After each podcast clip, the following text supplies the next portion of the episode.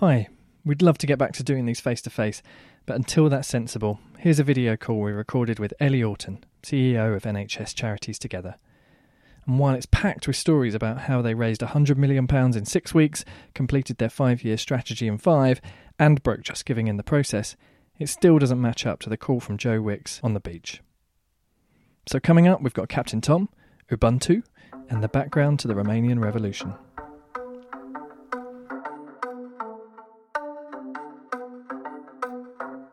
Welcome to Season 5 of the Do More Good Podcast. You're listening to the Do More Good Podcast. The Do More Good Podcast. Welcome to Do More Good Podcast. Do More Good. Do Good, Do More. Do More Good Podcast. Do More Good Podcast. That's what you want me to say? Yeah. Okay. You're listening to the Do More Good Podcast.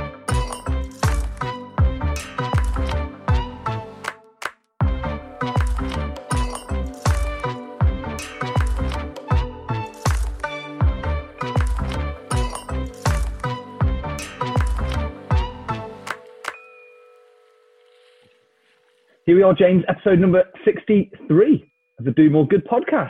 How are you doing? Good, Kenneth. Good. We're back from holidays, not together, unfortunately. We've both been away on holiday, haven't we? And now kicking off with some more episodes. But yeah, good to see you. Yeah, how was your holiday? Where did you go? France, was it? No, I went up to Scotland. Scotland, sorry. Yeah, the other way.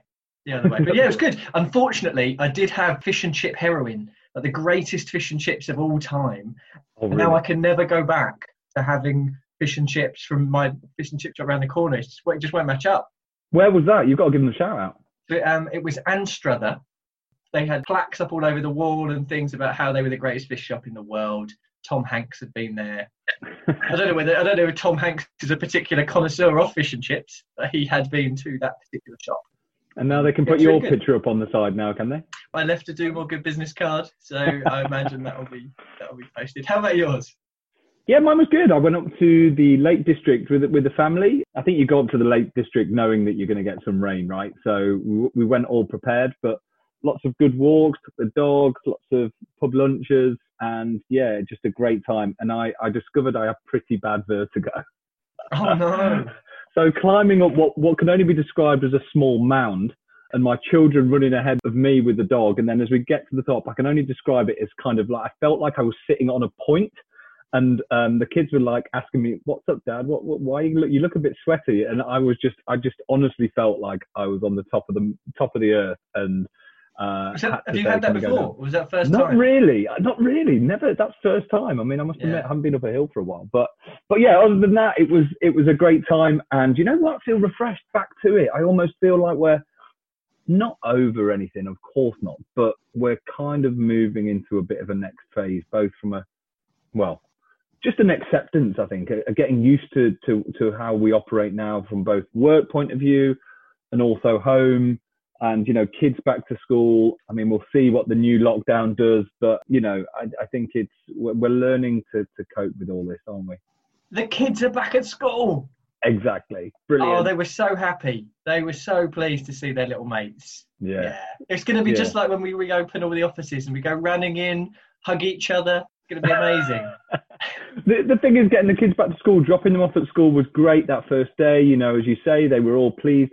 And you know when you normally do that walk home from dropping the kids off at school and you look at all the parents and it's a bit of a glum, hiya, you're all right, yeah, how you do, you know. But everyone was ecstatic. Everyone had a stride. Yes, I've got rid of them finally.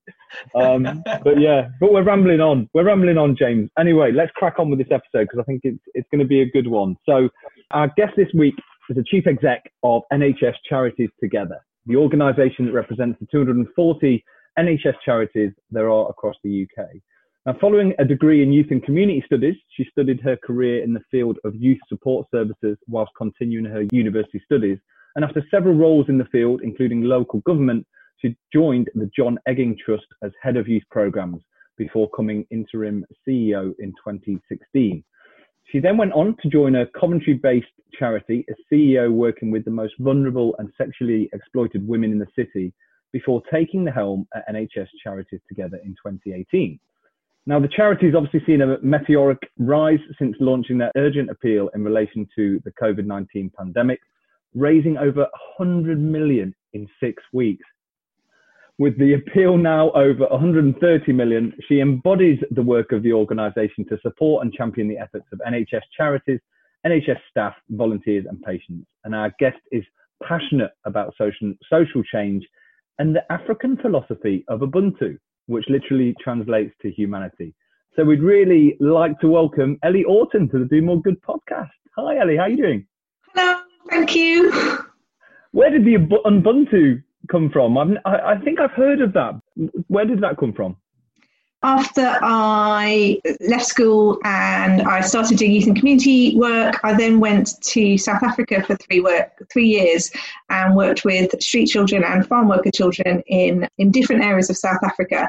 And yeah, Ubuntu is a Southern African philosophy. And as I say, the literal translation is, it means humanity, but the way to describe it is about connections, really. And there's a sentence that Archbishop Desmond Tutu uses, which describes it, which is, I need you to be the best that you can be so that I can be the best that I can be. Yeah. And that kind of relates to community work, it relates to youth work, but it also relates to organisational leadership. So, yeah, absolutely. It's a really nice way of framing it, actually. It makes sense.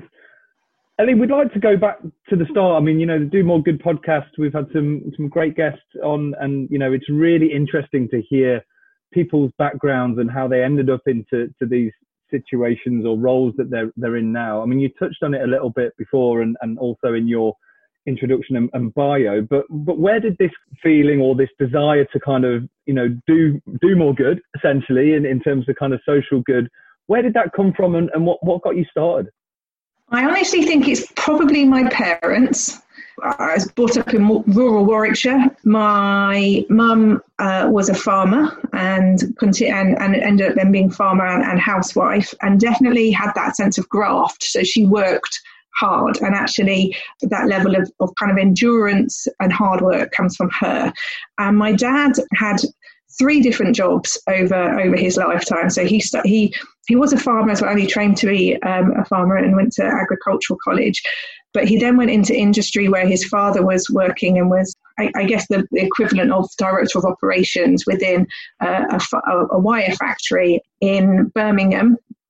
And he really led that organisation very differently. So in the 70s, he was the person to appoints the first black person in the whole of the organisation, and was told that he needed to unhire this first black person, and he basically said, no, if they go, I go.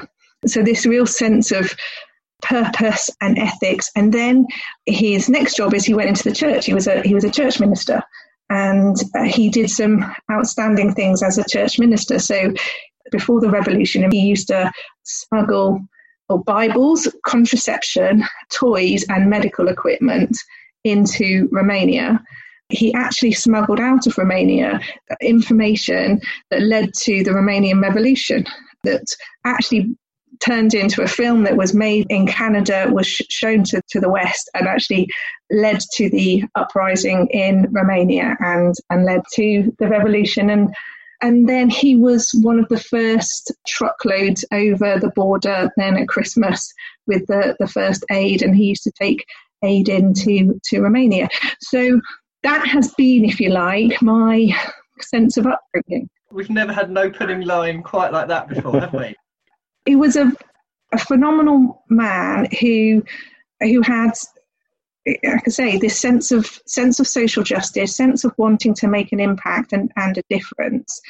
So that's kind of where it led from for me, because when I went to university at 18, didn't really do very well at my course, spent a lot of time socialising, shall we say, and not very much hard work, and kind of left my first year kind of not wanting to go back to university, a year of getting pissed up, and felt like I needed to make a contribution back into society.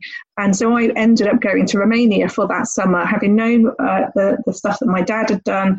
And I went and worked with an organisation as a volunteer and helped to build a youth centre in the Carpathian Mountains. The organisation that I went with was a youth organisation. And while I was there, they kind of said, look, you're really good at kind of working with the other young people. And I ended up sort of taking quite a lot of responsibility for things and asked if I wanted to come back and work with them when we returned to England, which is what I did. So I started doing youth work from the age of 19, didn't go back to my university course, carried on working with that organisation till I was 21, then went to South Africa till 24, then came home and did my youth and community work degree with theology and worked full-time and did my university course full-time.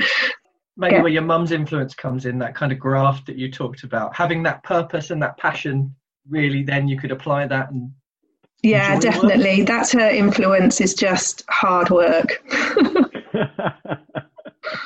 So you spent quite a few years in that kind of space in the youth work, and then ended up as CEO of a local charity in Coventry. Is that right?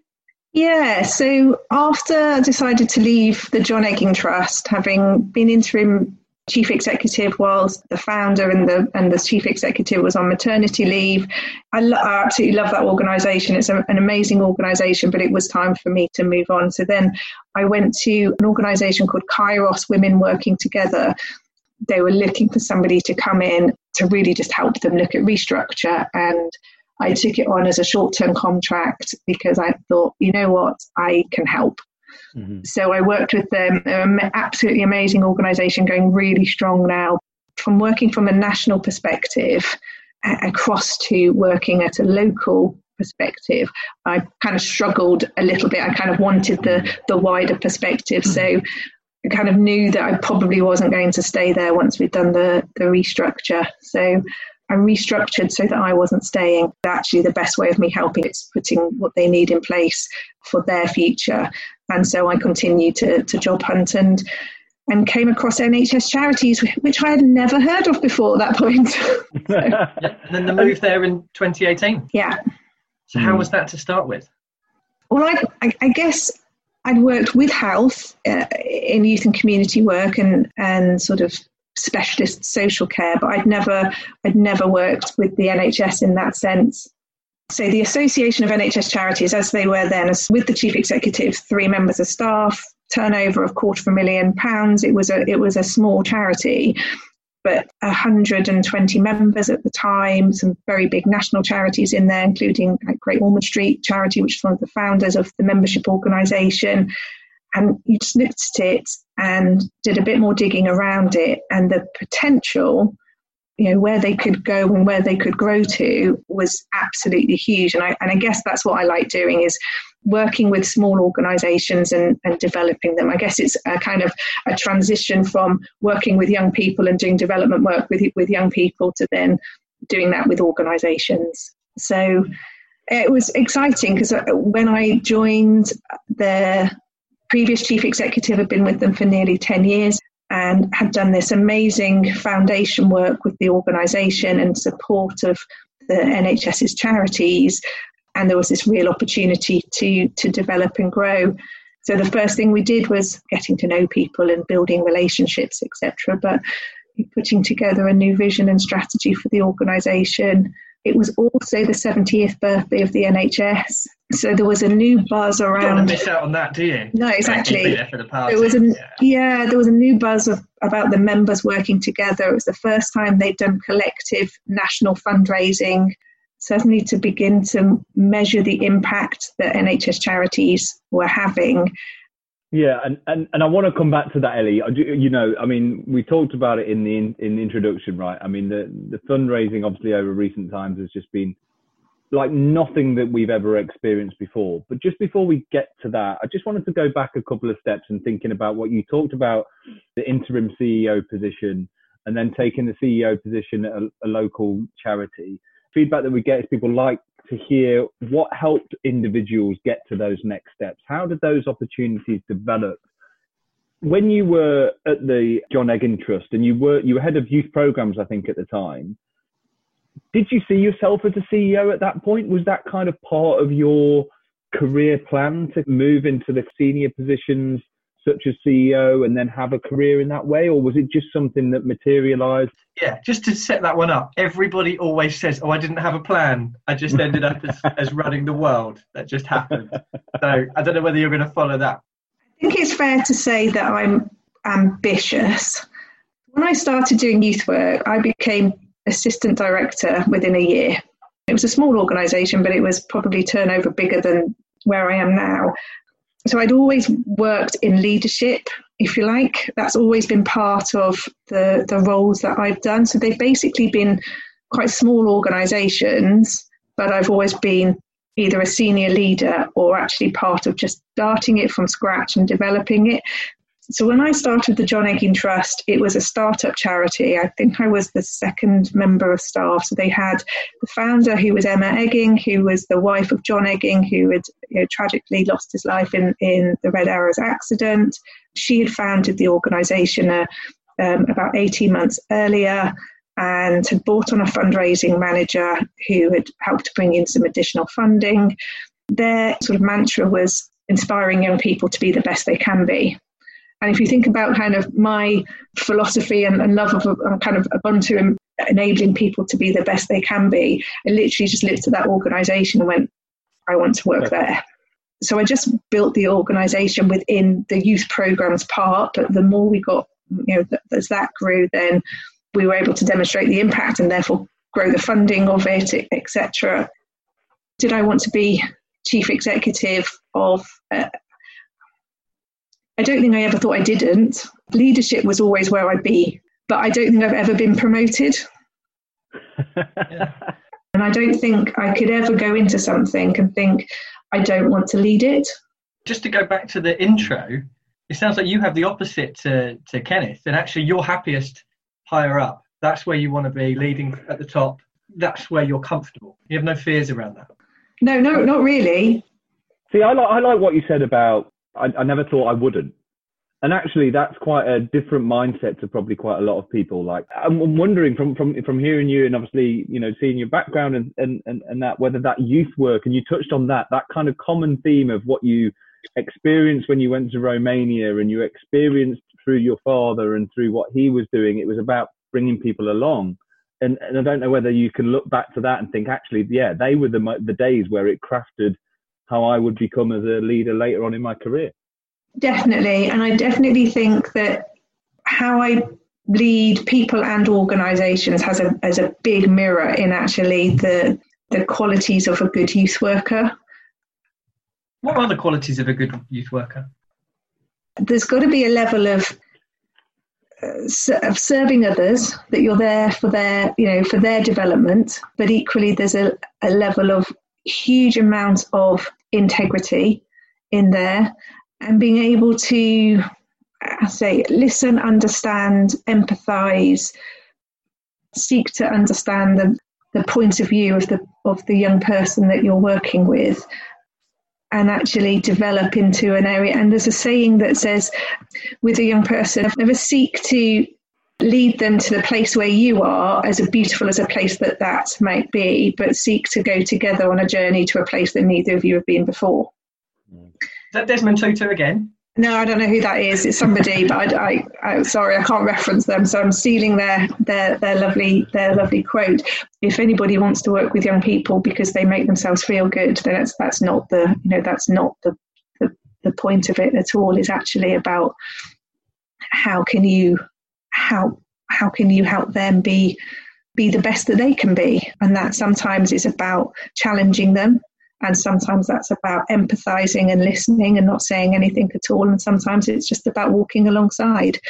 I guess the skill in that is knowing when to do that, when to do each of those things, and I still think that's the same with people management and people leadership and organizational growth and development. It's about knowing when to push forward, and it's about knowing when to consolidate but also I think one of the key areas is being reflective, and actually being a reflective practitioner and a reflective learner, being able to reflect on how did something go, could it have gone better, being self-aware, I think are all key parts, and I think they're all good parts of being a good youth worker, but they're also good parts of being a good leader. So that's really nice. Look, moving on, we've got to ask you the question now. I'll just tee you up and just tell us the story. I mean, when the pandemic hit, when people started supporting NHS Charities Together, as you said quite rightly, people, and I know, Ellie, you and I have met previously outside of this, but you said at the time, I think then, that, you know, we've got a brand that people don't necessarily know about. Everyone knows of the NHS. Some people know that there's NHS Charities. Probably a lot of people know about GOSH. But then when the pandemic hit and that first appeal went out and the money started coming in at that level, what was that like to experience? And I mean, you know, Captain Tom, etc. Just tell us about that experience.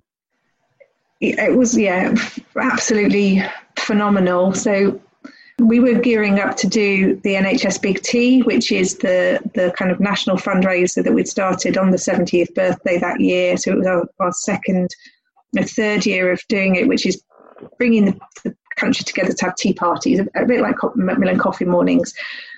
And we kind of realised on the 17th of March that maybe asking people to come together to do tea parties in July might not be the kind of best fundraising way forward. So the committee that we had as part of the membership that's responsible for nationwide campaigns said, okay, well, we made the decision we're not going to do the big tea. Should we do a national appeal? And the kind of consensus was yes, and I was really for doing a national appeal. And I was really pro that funds should come in centrally to NHS Charities Together and that we should set up a grant process to grant those funds out. And I really was kind of adamant that we should have three key elements to that. So first, support the NHS by washing your hands and following the kind of key messages that the NHS is sending out. Secondly, if you want to do more and you want to give, then every NHS body has its own charity and you can find out where they are on our website. And thirdly, if you want to be able to support nationally, then this is our COVID appeal. I think we had a JustGiving page that had been set up historically but never had any income, and suddenly people found that. Virgin Money Giving contacted us and said, are you going to do an appeal? We said yes, and they were just ridiculously helpful. And we had a creative team that we were working with on the Big T. We repurposed them to put together some creative. We have no budget or money set aside for a media campaign or anything like that. And my staff team was myself and three other people, and none of which were fundraisers. And I remember the people that in that first week, it was a big flurry of us setting up not just the appeal but the grants, so making sure that we could grant them funds out really quickly. We had 140 members at the time. I spoke to one of our partners, is an organisation called CCLA, and they are an ethical investment company. I picked up the phone and said, I need an account that's going to hold quite a lot of money. But I think by then I was thinking kind of multi-millions but not hundreds of millions. And I need to be able to grant that money out to my 140 members very, very quickly. What can you do? And they got themselves together, came back a day later and said, we'll open you this account. We've got 140 sub-accounts from this account. And those 140 sub-accounts will pay out into, like, the charities can sort of draw down from there. And so we hurried along doing that. And then on the 23rd, a Monday later, XTX Markets phoned me. They were a supporter of Great Ormond Street, of GOSH. They'd given GOSH £1 million and said, we'd like to do something nationally. Put us in contact with us, and they gave us £10 million on the first day. Wow. Not a bad day. Yeah, not a bad day. And then by the Friday, the Rousing family had been in contact and wanted to give £5 million. Wow. So within 5 days, it was £15 million, and there was a flurry of activity on both JustGiving and Virgin Giving. And yeah, the thing is, people hadn't heard, everyone had heard of the NHS and everybody wanted to help. We are that kind of culture as a country. We absolutely love the NHS. And when the NHS seemed to be at threat or at risk, then everybody wanted to do something to help the NHS, but people didn't know how to do that. And so we weren't really asking for money. People were just giving money. But we had to really work hard at positioning ourselves as we are the way to be able to give money charitably to the NHS, because we are the way of being able to get that directly into the NHS's official charities, which is the legal way the NHS holds, spends, manages charitable funds.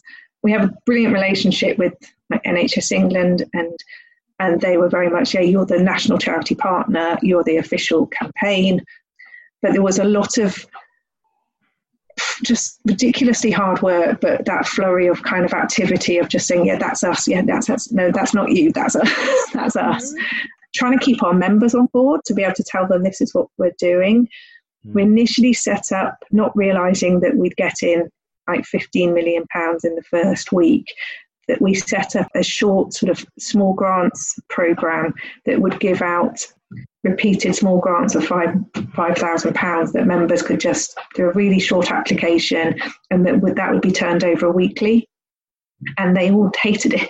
They didn't want it. And then obviously we'd announce that, and then like 2 days later announce that we had like £10 million, and they were all like, well, why are you making us do all of this? Yeah. So we went back to the drawing board, went back to the trustees, and they said, right, let's give £35,000 to every member. Let's also onboard another 100 members, because there's 240 NHS charities in the UK, but we only had 140 members. So it was a big flurry of activity of contacting every NHS trust and health board in the whole of the UK to say, would you like to be a member of NHS Charities Together? And here's £35,000 for doing so. And this is what you need to do with the money and how you need to report back to us on it. So did you have to change the way that you worked? That flurry of money? Yeah. So we, because of COVID, we normally do lots of face-to-face support meetings, so conferences, workshops, etc. Obviously, they all got cancelled. So my small team had just literally taken on a digital communications person who'd started 2 weeks earlier, and she was very, very good.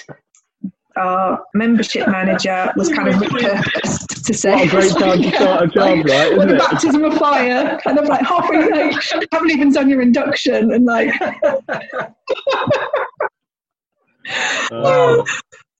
So my manager for our member, he was doing all the grants stuff at first, and our membership administrator was just literally, we had this one email that was info@ that was like the general email, and it was just like hundreds and hundreds of emails every minute, and she was just kind of flurryingly kind of keeping through them.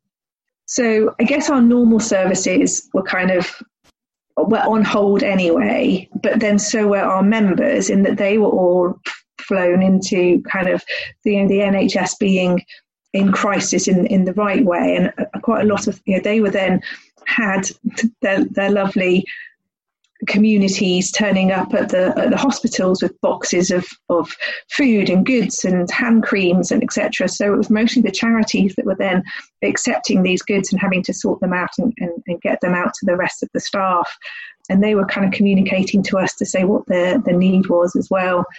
So yeah, we completely repurposed, and I just went for help. So first of all, where were you running this operation from? Yeah, so my kitchen and my conservatory and my garden. So a lot of people used to have calls with me, and I'd be in this lovely little trilby because we had some nice weather in May, and I'd be sitting in the garden. In the garden, accepting millions of pounds. Literally just kind of constantly on a Zoom call, on my mobile, and I did everything on speakerphone, so I didn't kind of have a hot radiated head by the end of the day. Like The Apprentice. Yeah, like this. So the whole of my family could hear what was going on as well. So, those bizarre kind of celebrity things that come in, they'd be like really? Come on, we've got to tell us a story. You mentioned in the emails before we started recording that you managed to share quite an intimate moment with one rather famous dishy. Come on, what's the story, Ellie? Yeah, so obviously the wonderful Joe Wicks has been doing PU Joe throughout lockdown, helping the nation keep fit, keep inspired, keep motivated. And he'd announced pretty early on that the profits from the YouTube channel he was going to be donating to the NHS. And I worked really hard for quite a long time to try and get hold of him to say, that's us. And eventually we connected, and I was talking to him and his brother for quite a while about the appeal and donations, and we'd always arranged that when he came to pay in the funds for the appeal, it was like under £600,000, that we'd do a FaceTime, because we wanted to make sure that it was the right account that it was going into, that there was no, nothing fraudulent, etc. He's a high profile person. We wanted to do it safely. So we had arranged a date and a time, and it didn't happen. And I'd gone on holiday to France, and I was on the beach in my bikini. And suddenly, Joe Wicks FaceTimes me while I'm on the beach with my children in France. And he's like, "Oh, hi, Ellie, I'm at the bank. Are you on holiday?" And they're trying to kind of keep the phone as high as possible, because I like running, I like to keep fit, but I have to confess to Joe that I haven't been doing PE with Joe every day throughout lockdown, and I certainly wasn't beach body perfect, and actually just decided to buy my shorts 2 sizes bigger this year rather than try and squeeze into the size 10s. So I can imagine your husband in the background, like giving it one of them, like just one of my most embarrassing moments, and me kind of going, "Hi, yes, I'm on the beach, sorry." And then he passed the phone to the woman that worked at the bank because she had a question. So I was like, "Hello." You were live to Nat West on the high street. Yeah, exactly. But yes, mortifying. My husband wasn't there at the time. He was working in France. So I was then sort of messaging, going, "Joe Wicks has just FaceTimed me on the beach." Yeah, you don't want your husband around when you're FaceTiming emoji, and he was like, "Oh yeah." Yeah. My 13-year-old said, "You could have put a t-shirt on, mother." That's brilliant. Absolutely brilliant. So James is running a bit late as usual, so it gives me a quick opportunity just to give you an update on where you can find more about us on the social channels. So we're on Twitter and Instagram at Do More Good Pod. You can also visit us on the website at domoregood.uk. There you can find loads of episodes and information, and we're also launching our new newsletter soon, so you can hear all about our latest episodes and get some of the VIP content. Oh, here he is. Come on, James, where you been?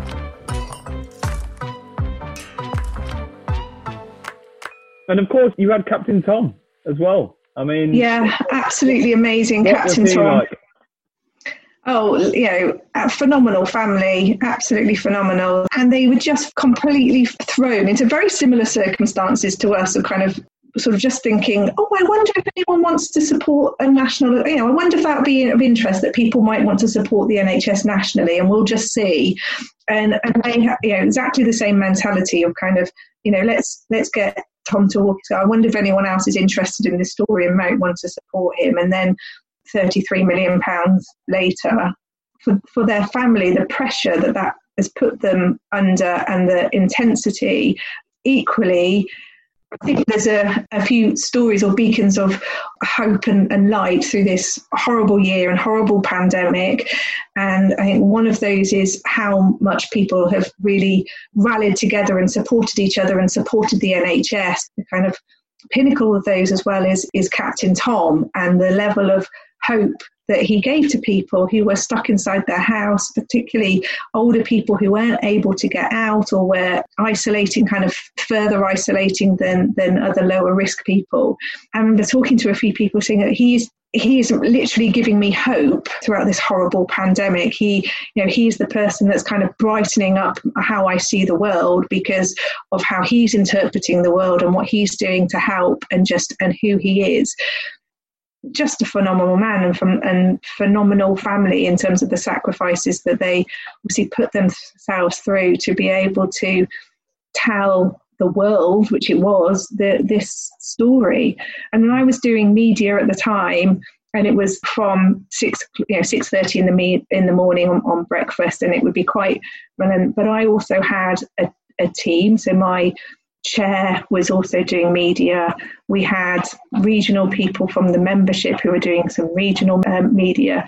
For them, it was just them as a family, relentlessly, and particularly his daughter. And that's really, And I remember being exhausted, having done a 5 minute with Piers and Susanna, let alone he was doing that every single day and going back to back. I think they had something like 18 live interviews on one day. Just an amazing man, and just completely inspired the world to give. Completely broke JustGiving. And also my newly appointed communications person who I was talking about, and she'd be kind of, having worked kind of ridiculously long hours that day, had by kind of 10:30 in the evening had kind of gone, right, switch off, glass of wine, and then kind of 11:30 at night the lovely Captain Tom Moore would then pass another million, and it would all be off tweeting, and she'd be like, oh no, I've got to be on tweeting and messaging and saying, you know, well done, but I've had a glass of wine. Am I spelling this right? What an amazing time. What an amazing time. But I do have to say, we didn't stay with our, you know, just the four of us doing this. It has been absolute teamwork. We had some people come on volunteering for us. We had some people come that were furloughed from University of Birmingham Hospitals Charity, and they came on board, particularly looking after the Info Act. There were 6 of them working on it a day, and they'd have more emails at the end of the day in the inbox than what they'd had at the beginning of the day, and there were still 6 of them working back to back on it. And we brought in some consultants and other teams to be able to work with us. And how is life for you guys now? We now have a team of 16 who are either interim or permanent with us. Fundraising is still busy, but I don't think anybody that didn't experience it could actually. And so one of the consultants that came on the organisation, they had estimated how much people time that they needed to allocate to it. And we had somebody who was supporting us with corporate fundraising, because lots and lots of organisations and companies wanted to have a T-shirt or have something that was in aid of NHS Charities Together. And they had established that they thought that he'd do 10 hours a week, and he was doing at least 10 hours every day, and still kind of going, I'm behind, you know. It was just relentless. Also, then we're obviously working on our governance, our capability and capacity as an organisation. So we brought on board Cass Business School, the Centre for Charity Effectiveness, to support us more internally and our members and our granting. And they've been absolutely great. So as I say, now I have a team. We're doing some more permanent recruitment of a senior team at the moment. I'm managed to take some time off, so I have to say I did take pretty much the whole of August off, having cancelled all annual leave. And literally we were working over 15 hours pretty much every day for the first 10 weeks, and then after that I took weekends off. I think my first day off was my birthday on the 19th of May. So I said to my board, I can do this. I've got really high level of resilience. I can work flat out for long periods of time, but I do need to stop, and when I stop I want to know that I'm properly stopping this time. And also it gives the team, because it's pretty much like military leadership, you know, leadership in a crisis. You know exactly what you're doing and why you're doing it, and the rest of the periphery is kind of, it doesn't really matter about. But the leadership style needed to move back to more, it's just to shared leadership. And me stepping out meant that my senior team that we just established could do more of that. So I went to France for 3 weeks, and hence now I'm in quarantine.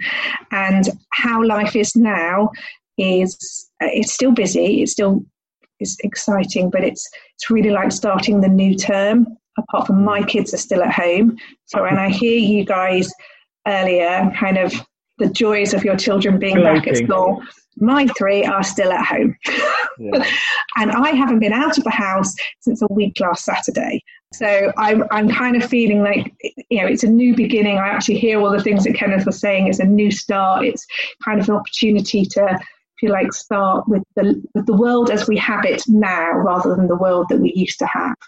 But I feel still like I'm slightly on pause in that I'm going to be really honest, I'm finding it quite hard to motivate myself because I just need to leave my house. Yeah, that makes sense. I, I was going to ask you, Ellie, like you've spoken about leadership and your career and could never have envisaged that this would ever happen. But I'm interested, as a leader, what did you learn through that process that you think will benefit you for the rest of your career? Because I mean, that is like, it's, as you've just discussed, it's a one in a lifetime example of amazing fundraising, of just the brand going from pretty much nowhere to here in the space of a few weeks.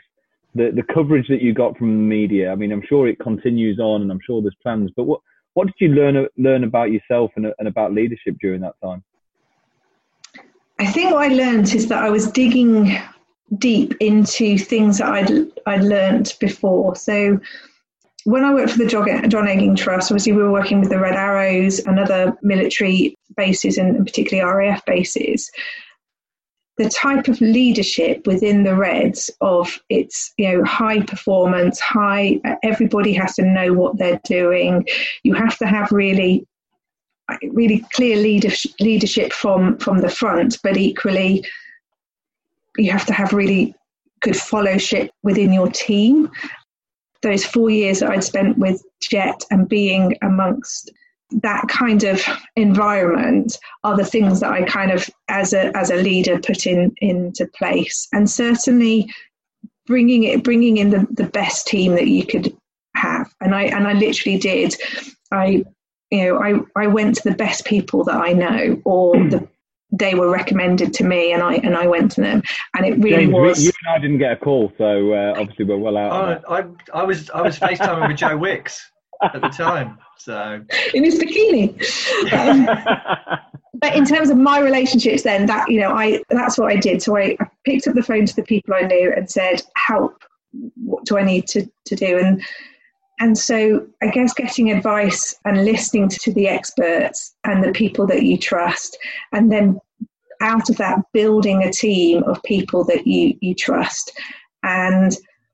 But also setting that leading from the front, I think, was actually really, really vital. That, you know, sometimes within leadership, it's really appropriate to kind of step back and be very laissez-faire and kind of let everybody kind of decide, you know, how are we doing this and what are we going to do? And actually within that time, it was, you know, this is what we're doing and this is how we're doing it. Was time to listen to everybody, but then come to a decision, and this is the way forward. But equally, I think half of it was just making myself available. So literally, I think I was just on the phone or on a Teams call or Zoom call 24/7. And what I tried to do is keep in that a level of the personal, a level of kind of how things going, a level of lightness in things as well. I'm blessed with an amazing husband and fantastic family who were, you just need to get on with this. It was hard work, and there was positioning, and there was relationship cementing, and there was how are we doing this, and also there was the making sure that we're spending this money properly and we're telling the country the impact and the difference that the funds that they've been raising are making. But it wasn't the same as when you're trying to grow a small organisation, you're pushing forward the whole time. It was more shaping and reacting and knowing when to say no to something and knowing that actually this is the definite. And I think the first, certainly till the end of May, it was very, very defined. And then from sort of end of May, June, I was sort of looking at kind of like how, as an organisation, how do we transition into our next phase as an organisation, because we're out of the urgent. And I think that's the thing that I felt that was hardest. I think they always say that, you know, going down the mountain is more dangerous than going up the mountain. And I think for me, the only thing that I would have, and it is in retrospect, and I don't know how possible it would have been, is that I think our communication to our members, particularly we had 100 new members that we hadn't spoken to. Although we were granting out funds and we were trying to listen to them on that respect and have information back from where they were spending the funds, I think they had questions about, well, how long are you going to do this for? And are you now going to be nationally fundraising all the time? And that actually being able to be in front of members and communicating to members and keeping up that level of engagement with members, which they'd always had because they'd always been our focus, was, if you like, in retrospect, the thing that I think we didn't do as well. But then I'm not sure, in light of having, you know, starting with 3 members of staff and just the level of income that was coming in and having to establish a grants program. We granted out the first money on the 1st of April. Within 10 weeks, we'd granted out £20 million and set up all the governance and, you know, structures, etc., to do that, you know, safely and appropriately. We've now granted out £30 million and another £65 million is allocated on top of that. Wow. That's amazing. It's amazing to hear. Like, I remember kind of, you know, seeing you on breakfast TV or whatever it was. And I mean, even people in the sector as well, kind of responding like, where's this organisation come from? Because people didn't, and there has been, I mean, I'm sure you've seen it as well. There has been a little bit of kickback from others in the sector saying, well, hang on a minute, you know, everyone's giving to this NHS. What about us? You know, the charity sector is pretty much decimated by COVID, and you're going to get that kickback and so to handle it. So I guess my question for you next, Ellie, is where does it go in the future? Like, what's the aspirations now? Do you revert back to your old strategy of going, okay, we're going to continue to support the members and really push it there? Do you forge ahead in terms of the brand and the brand recognition you've got? I mean, I can't imagine how you've slid up that scale of brand awareness. But yeah, where's your head at?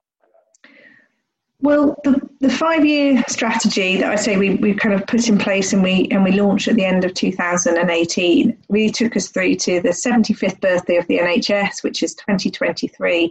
And our ambition by then was that we would have NHS Charities Together as a national brand, as the national charity for the NHS and the national way to give to the NHS, that we were fundraising nationally and had a national grants program for our members as a base of that.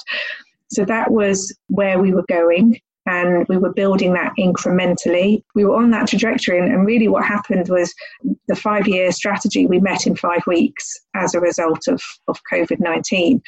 So now we're back to the kind of drawing board to say, okay, well, let's have a, you know, we now need to relook at the vision and the strategy, and we're doing a consultation with our members about that, and that they really see that this isn't in competition.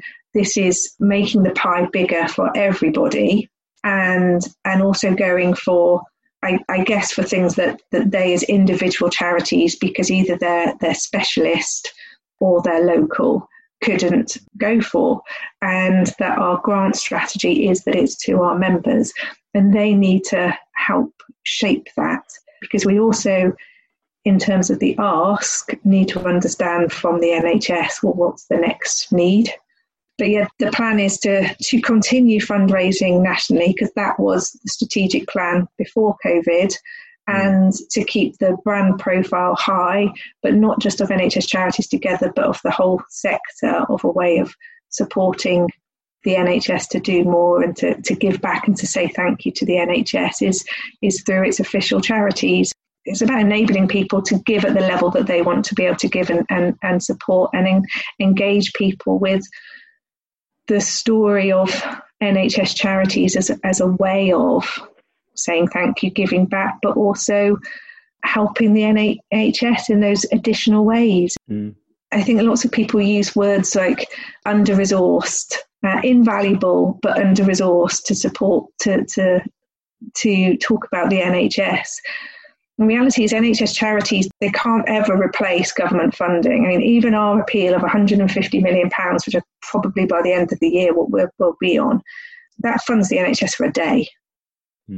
So what we're really talking about here is enhancing patient experience. It's about enabling and enhancing the staff well-being so that they can be the best doctors, nurses, receptionists, cleaners, radiologists that they can be.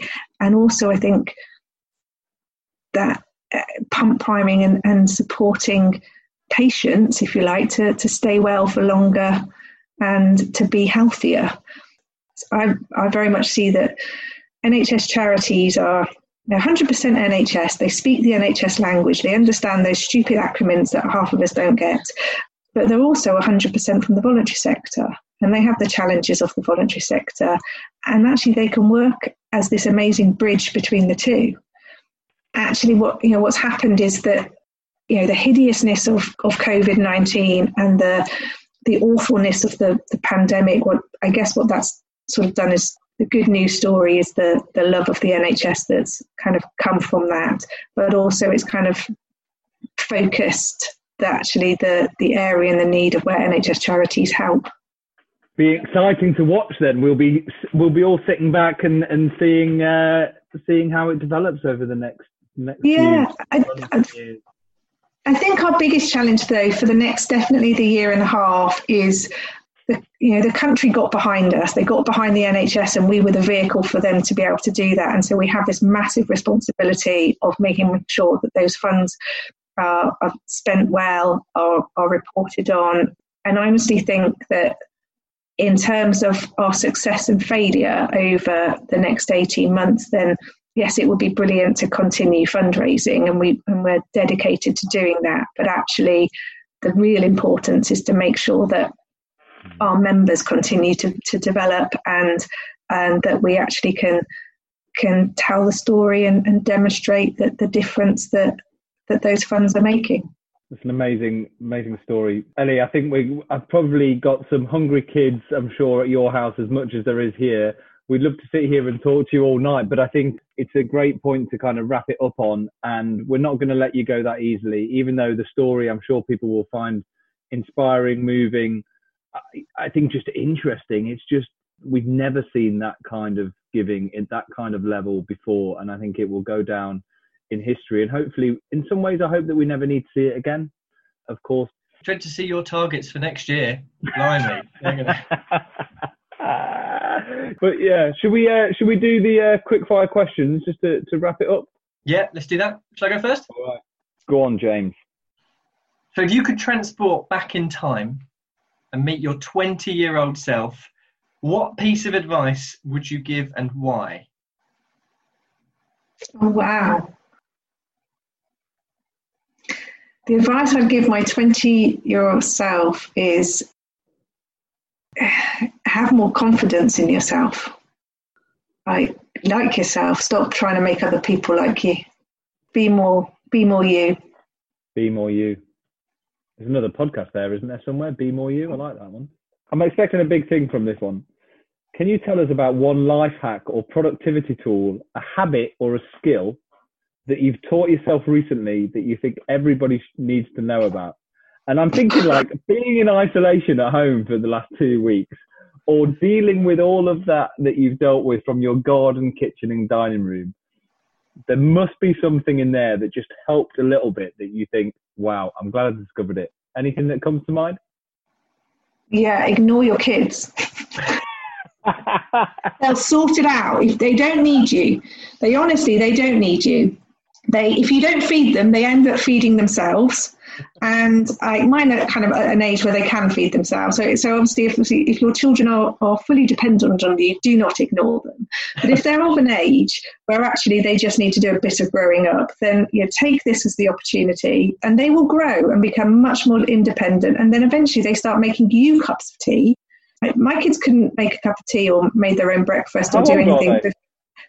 They should have been able to. They're 10, 12 and 13, and my 13-year-old's autistic. So, yeah, they were still kind of this sort of ilk that mum and dad get up and make breakfast for them, and lunch is at school, or so it's made in a sandwich box, or it's from a canteen, and then they come home and dinner's somebody has arranged some sort of dinner for them.